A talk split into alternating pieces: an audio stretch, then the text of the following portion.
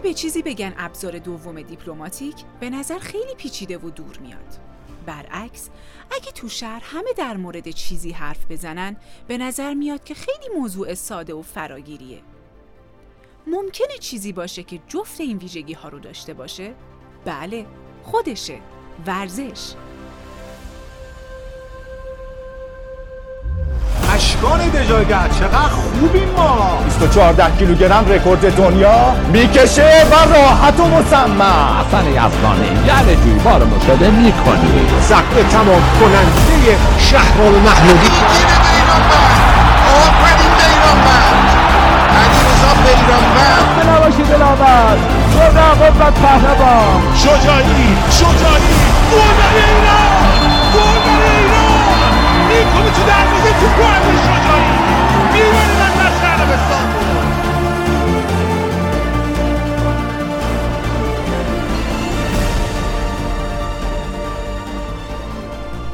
اگه بخوایم بگیم ورزش چیه کارمون یه ذره سخت میشه. چون تعاریف ورزش یکسان نیست. مثلا دانشنامه بریتانیکا در تعریف ورزش میگه فعالیت های رقابتی و سرگرم کننده که به درجه خاصی از قدرت و مهارت نیاز دارند.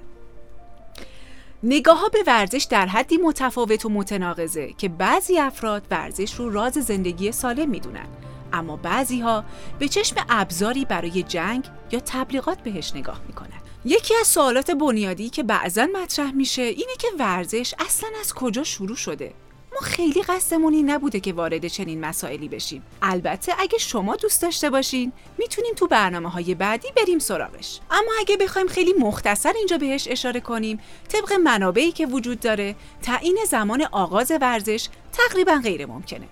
بعضی از محققا در پاسخ به این سوال میگن که ورزش با تاریخ بشر گسترش پیدا کرد. بعضیا میگن مردم ابتدا با تقلید از والدینشون و با تقلید از اقوام و ملت‌های خودشون ورزش رو فرا گرفتن. برگردیم به اون دو نگاهی که به ورزش وجود داره. حقیقتش باید بپذیریم که اون نگاه اول برای ورزش امروز زیادی خوشبینان است. یعنی راز زندگی سالم. واقعا امروز که نه از سالها قبل تا به حال و حتی تا همیشه ورزش یک ابزار خیلی مهم برای اتفاقات دیگه بوده و به قدری با خصوصیات انسانی سر و کار داره که روی همه چیز واقعا همه چیز تاثیر می‌ذاره.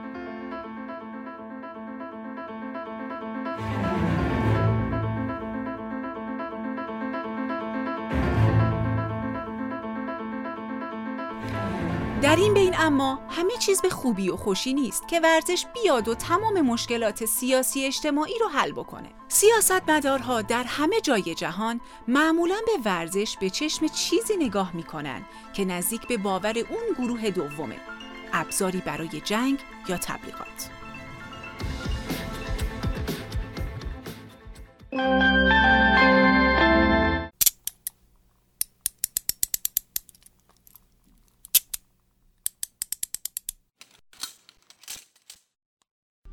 اگر, اگر سر جهان گشته ای به جور زمان تو را, تو را چه, چه کاری دیگر؟ جز فراز زندان.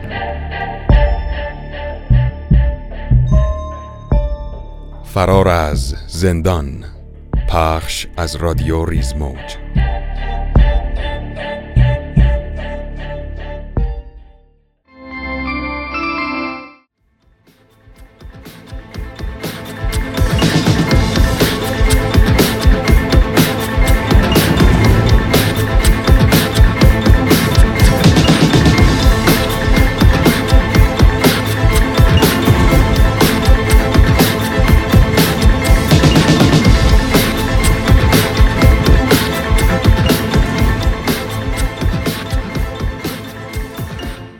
پنج حلقه به هم پیوسته بازی های المپیک پنج قاره رو نمایندگی می‌کنن.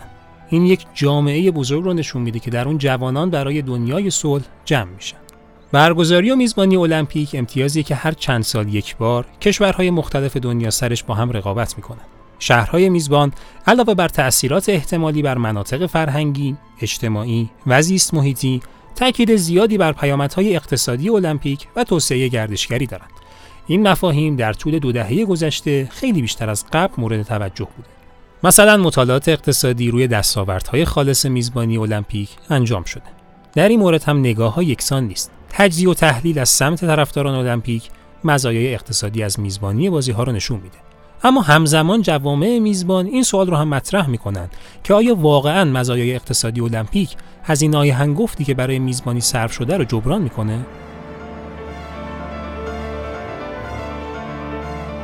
بیشتر مقالات منتشر شده در مورد المپیک بر مزایای بلند مدت تاکید دارند. مثل چی؟ امکانات و زیرساختهای رویدادی تازه ساخته شده، احیای شهری، شهرت بین المللی افزایش یافته، افزایش گردشگری و همچنین بهبود رفاه عمومی، اشتغال بیشتر، فرصتهای کسب و کار محلی و جابجایی شرکت ها.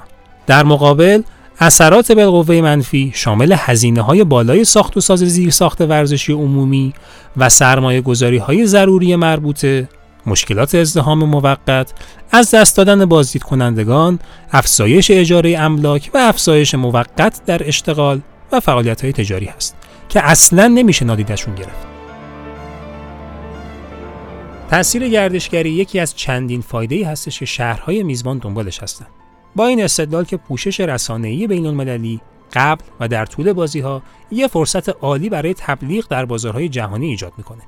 در این زمینه هم خیلی تحقیقات انجام شده. فکر کنم دیگه الان به اندازه قبل مطمئن نیستین که برگزاری المپیک برای یک شهر اتفاق 100 درصد مفیدیه. از موارد دیگه به شکل مختصر اگر بخوایم بگیم بنیتو موسولینی از جام جهانی 1934 که در ایتالیا برگزار شد استفاده کرد تا ایتالیا رو به نمایش بذاره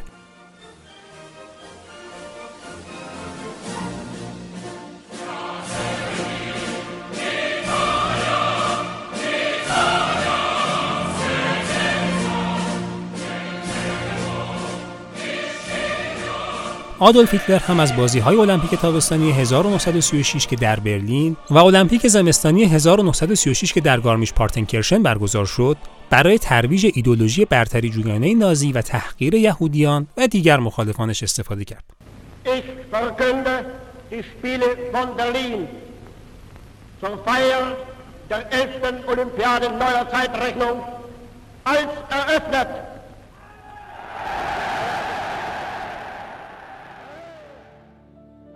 یک مورد بسیار مشهور در برخورد ورزش و سیاست المپیک 1972 مونیخ بود. مردان نقابدار وارد هتل تیم المپیک اسرائیل شدند و بسیاری از اعضای تیم رو کشتند. این اتفاق به کشتار مونیخ معروف شد.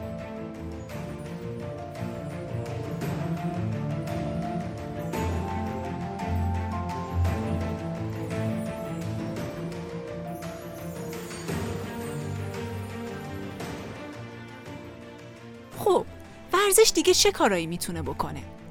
تعدادی از مسابقات محلی در پرو مثل ماراتون اینکا، ماراتون بین المللی آندس، صنایع محلی کوچکی رو مثل صنایع دستی برای تولید کفش دوندگان ایجاد کرده. علاوه بر این، گردشگران ورزشی در این رویدادها می‌تونن توی فعالیت‌های ورزشی دیگه ای شرکت کنند که از چشمانداز محیط این کشور استفاده می‌کنن. تحقیقات نشون داده که درآمدی که دوندگان کنیایی از برنده شدن در رقابت‌های اروپایی به دست آوردن توی شهر الدورت به توسعه اقتصاد محلی و سرمایه گذاری در بخشای داخلی که شاهرگ اقتصاد محلی هستند کمک کرده.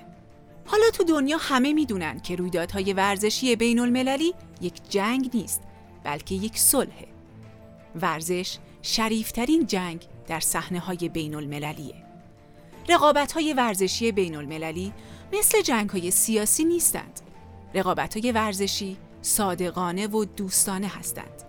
این یک جنگ جهانی صلحآمیزه.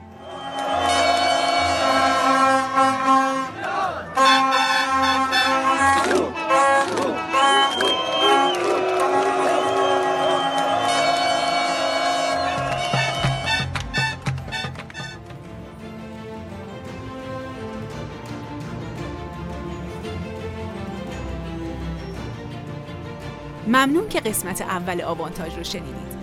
هر هفته کلی حرف داریم و هم دیگه. دمتون گرم. خدا نگهدار.